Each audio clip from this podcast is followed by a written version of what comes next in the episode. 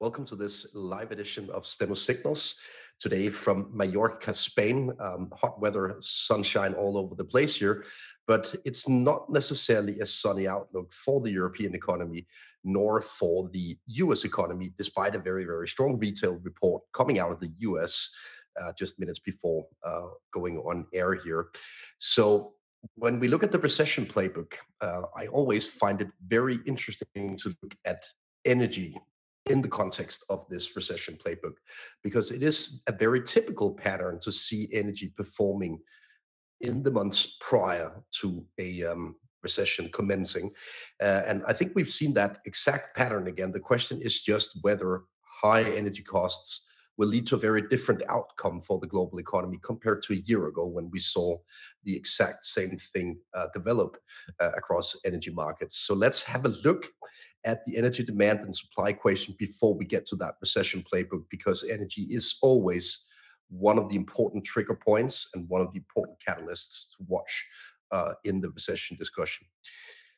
Last week, we um, had a discussion on whether the US gasoline consumption had dropped materially over the course of September and the early parts of October.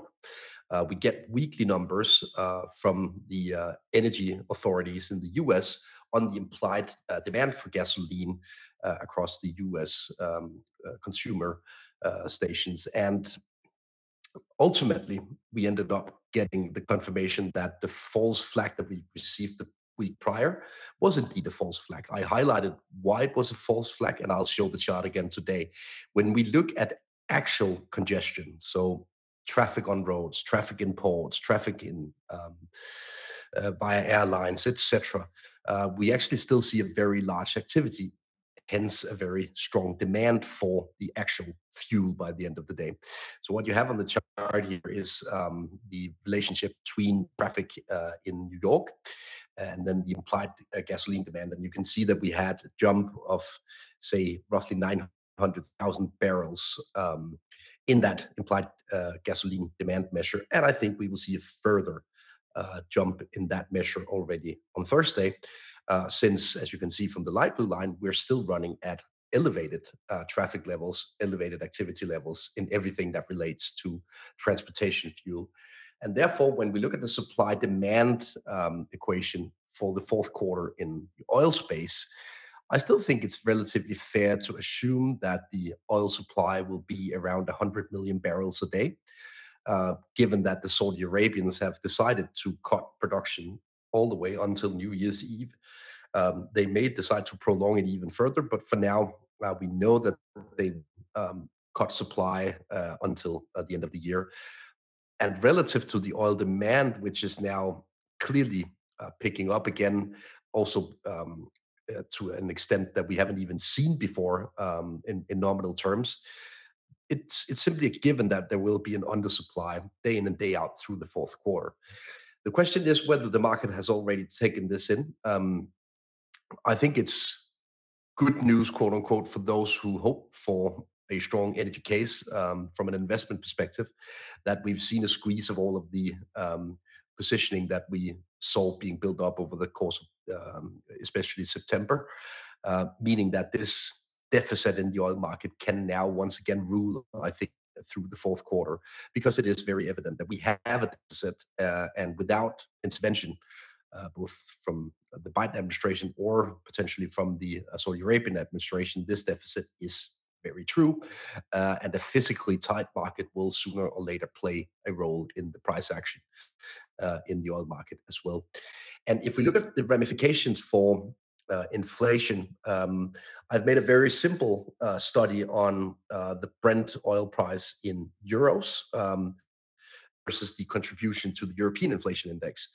I could have done the exact same study for the US inflation index, but the point here is that um, as you can see from the very light blue part of the light blue line, the forecasted projection uh, for the contribution from energy to inflation is that energy will contribute with at least a percentage point in inflation into the early innings of 24.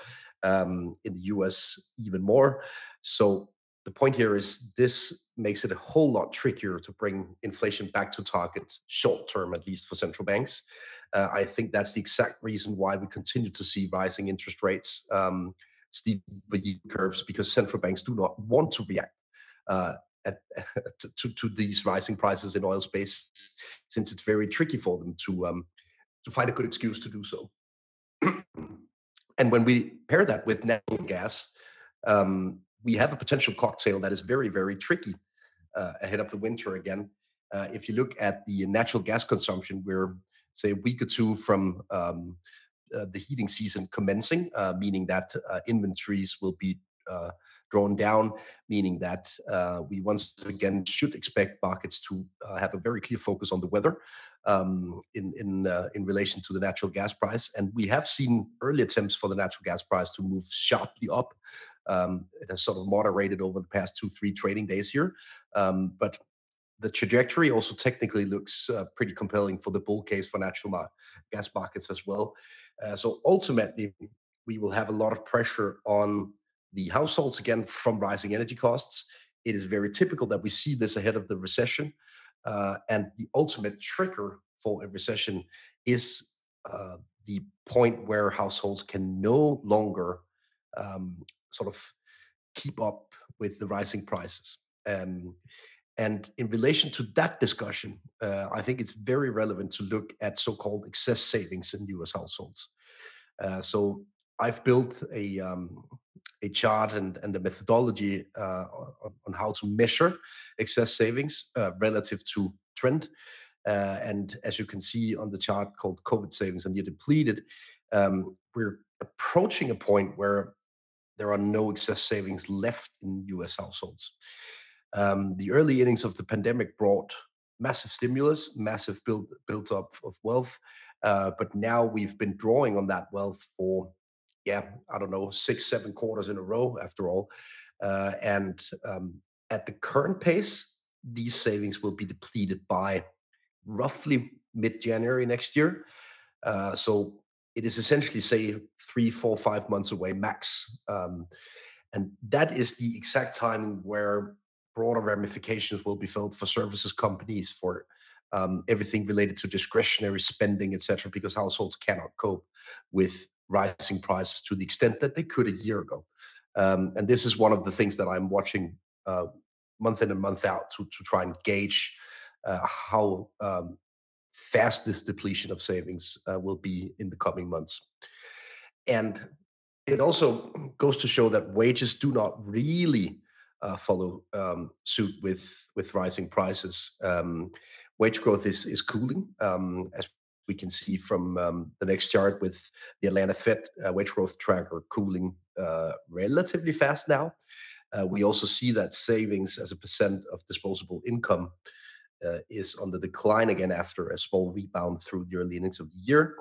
Um, so it also sort of speaks uh, in favor of this, this thesis that um, savings will soon be depleted and uh, we will soon have issues with um, rising costs not being um, uh, covered fully by, by household budgets. We're going to take a quick break and be right back with more of today's top analysis on the Real Vision Daily Briefing. Speaking of budgets, um, it's fair to say that uh, the US uh, administration is running a budget that um, does not really uh, or is not covered by, by tax income.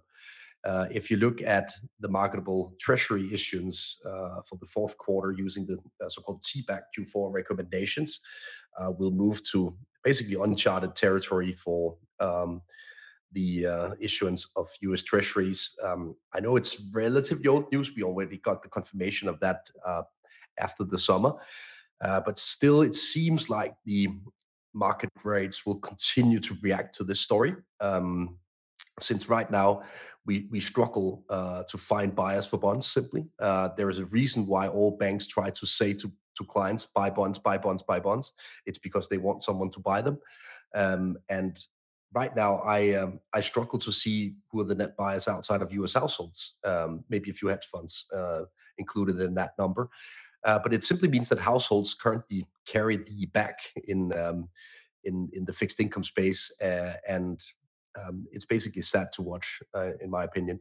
So um, I, I, I basically consider the current ongoing events um, as triggers for renewed turbulence in fixed income space. I'm not sure that we've seen the highs yet in long bond yields in the US, given that we simply lack the bias uh, outside of US households. And the news we got from Japan earlier today um, uh, was a few hours before going on air here, uh, was that Bank of Japan now also struggling with inflation above target. Um, they look into uh, hiking their expected inflation um, in the forecast profile. And that typically means that they will do something to the yield curve control as well. Uh, so I'm starting to convince myself that the yield curve control could be moved, say, 25 or 50 basis points further in Japan. Remember that they control the 10 year point. Um, and if they move that up, say, 25 or 50 basis points further, then yeah, we will see the ramifications across global fixed income markets, also in US treasuries um, and in European bonds, um, because the Japanese buyers are typically very large in international fixed income, and they're currently not that large given the local developments in interest rates. And all of this sounds like a very negative story for the US. Uh, but I want to talk a, little bit on about the other side of the coin, namely Europe and China, um, in particular. If we look at um, Chinese imports, um, it's very clear that the weak demand in China that we've seen all year has been one of the uh, main catalysts behind euro dollar um, moving lower again, so a stronger dollar versus uh, the European currency. We once again see pressure on the Chinese yuan this week. Uh, dollar versus yuan is trading above 730. It's typically been the intervention level for the uh, authorities in China. We see dollar yen trading very close to 150. Um, also, a reason for the Bank of Japan to do something. Uh, so again, the dollar is basically the strongest currency among peers, despite all of the, the, risks that I sort of listed for the US economy. And I think that will remain the case until it's very evident that the US is in a recession. Um, still some room away from, from that particular point.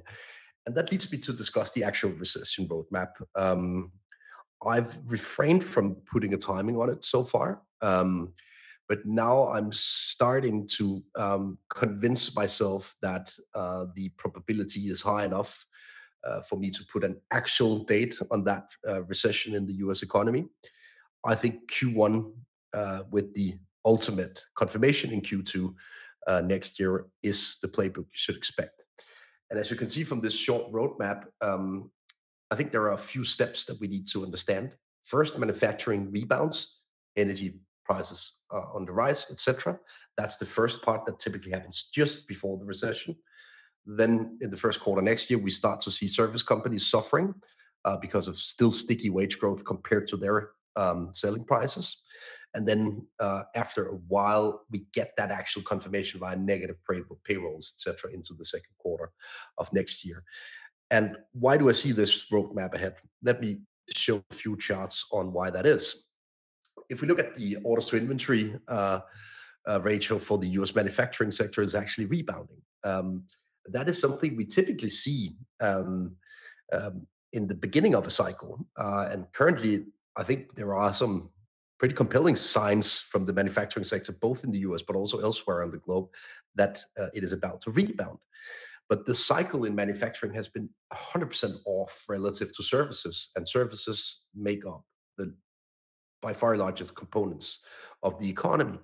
Um, so when we look at uh, the recession probability in relation to this manufacturing story, I have a chart on the ISM manufacturing relative to a typical recession model. It's built upon a um, a methodology found within the Federal Reserve. Um, and as you can see, most recession models they just track the manufacturing PMI because the manufacturing PMI is volatile it tells you whether the economy is growing or slowing. Um, but in this cycle, nothing is normal uh, because of all of the, of the distortions from lockdowns and what have you during uh, the pandemic. Uh, meaning that I actually think that we can have a cocktail of short-term positivity in manufacturing at the same time as the service sector starting uh, to show signs of weakness. Uh, and therefore, currently, most people will likely conclude that the recession risks are receding, while I actually think the exact opposite is the case. Um, the reason is the following. Um, if we look at real wages and profit margins, they're basically perfectly inversely correlated. So the next chart here on real wage, wages versus profit margins um, is very telling for the outlook for service companies. If wage inflation stays at say five to six percent, and consumer price inflation is around say two, three, four percent, just that range. I'm using broad ranges to just describe the story now.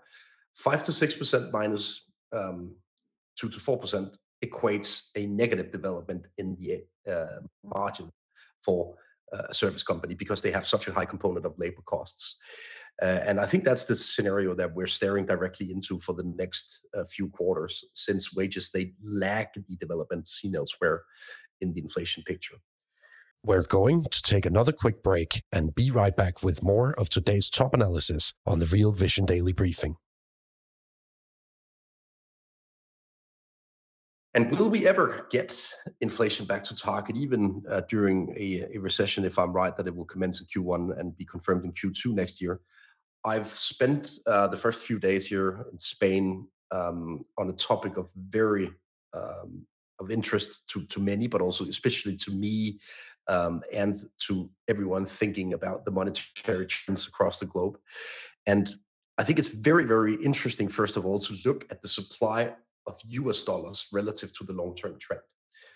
Um, if we use the so called M2 measure to measure the amount of US dollars in circulation in the economy, relative to the trend seen from 2000 to 2020, we have an enormous spread still. Despite the, you can see the attempts from the Federal Reserve to bring the light blue line lower, but we still have a massive spread, uh, meaning that there, there's basically an abundance of dollars in the system relative to the trend. Uh, and that is still an ongoing issue. You can even see then we've seen some sort of stabilization, even a slight rebound in the M2 measure. That makes it very tricky to get prices back to where they were, um, also from a growth perspective, because we're simply completely out of line with long term trends in the sort of monetary trends in the US economy. Um, and something will have to give either prices or um, the development in the broad circulation of dollars. And so far, we haven't really seen enough damage done to bring inflation back to target soon in the US, I think. Uh, while it is much more likely in the Eurozone that we will get to, to that exact, uh, exact um, uh, target of, of, of, inflation at 2%. Uh, if we look at inflation versus M2 to M1 gaps, um, this is slightly technical. Uh, but it basically means that when you see falling inflation, um, there's a tendency for the gap between M2 and M1 to be closed on the top side, uh, meaning that the broad circulation of euros will likely uh, drop from here or at least get closer to normal. And you can actually see it um, uh, in, in some of our research that the spread between monetary trends in the US and long term trends is much wider than it is in Europe, in China, uh, in Japan, etc. Uh, and that leaves US inflation much trickier to bring down to 2% compared to peers. Uh, another reason to buy the dollar, I think, uh, another reason to uh, f- find some good companies in the USA able to pass through those prices um, compared to peers. Uh, if we look at the private credit growth, uh, I did a, a, a, long talk with Ash Bennington on this topic, was it a few months ago in our business cycle series. Um, if you look at our sort of proxy for private money creation. Uh, so we try to sort of clean it for all of the um, balance sheet developments in uh, in the Federal Reserve. Then we are also seeing, first of all, a rebound in the U.S. economy in terms of creating new money, uh, but also still a gap versus long-term trends. Not as bad as uh, if we include the Federal Reserve balance sheet, but still. Um, and therefore, I think the likely conclusion here is that inflation will not get back to 2%. It will bottom above and then um, likely uh, remain above 2% for the foreseeable future. Ultimate conclusion here uh, I think the safest risk reward or at all in macro space right now is still to steepen the yield curve. So the spread between the 10 year point and the two year point will continue to widen uh, in favor of higher long-term bond yields relative to short-term bond yields. Um, there are various retail products available to trade this uh, two tenths steepener trade as well. Um, and I think this trade will work if we get to the recession because then low, short-term rates will be lowered. And I also think if we if we get again a prolonged discussion on when will this recession actually arrive, now that we see rising energy prices, rising activity in manufacturing, then we will also see the steepener perform because we've seen it basically lately uh, that uh, long-term bond yields are very connected to this story of rising energy uh, and rising manufacturing activity. Uh, so it basically gains in both of those scenarios. If nothing happens, then the steepener trade will not really work, but it will just uh, basically fluctuate around where it is. I think. Um, so I think it's a very strong risk reward as it both it's got you covered in a recession scenario, but it also uh, helps your portfolio in an environment like we've seen over the past month or two with rising energy prices and all that. So it gives a nice diversification to uh, to the broader uh, portfolio setup. Um, let's have a look for questions. Uh, we we have one in terms of uh, how the steepener um, sort of fits together with the policy from the Federal Reserve. Um, and I think it's pretty clear right now that quantitative tightening is a part of this uh, because offloading bonds will typically mean that investors, um, those left basically, uh, will have to ask for a bigger premium to take uh, fixed income risk over time. Uh, so I think QT is a part of this balance sheet drawdown essentially, um, and therefore yes, the Federal Reserve policy is to a large extent connected to how the yield curve shape is is formed. Um, ultimately, the yield curve is very driven by expectations. Uh, so if we get firmer expectations of a recession again, currently they're pretty much off the table, I think, then expect the very front of the um, expectations for the Federal Reserve, so 24 to include more rate cuts. In such case, that could be the driver of the curve in in the recession case. I think I will leave it at uh, that for this week's edition of Steno Signals uh, live from Mallorca in uh, in Spain. Uh, once again, thank you very much uh, for watching this show and all of the feedback that we get. Remember that this is a window into my thinking. Um, I cannot guarantee that you have the same risk appetite or the same horizon as I have, but what I can guarantee is that I will cover these macro ideas on a running basis uh, here at Real Vision. And if you like what you saw, then you can uh, also use the exclusive offer for the Real Vision community to join um, uh, Steno Research as a subscriber. Uh, I will, in a 100% transparent way, elaborate on trade ideas, how I construct the portfolio, etc. And then we also produce um, research on Japan, China, Europe, the US. We basically cover the whole globe uh, from a macroeconomic perspective, always with the aim of making money. Again, thank you for watching this week, and I'll see you again in two weeks' time for the next edition of Steno Signals.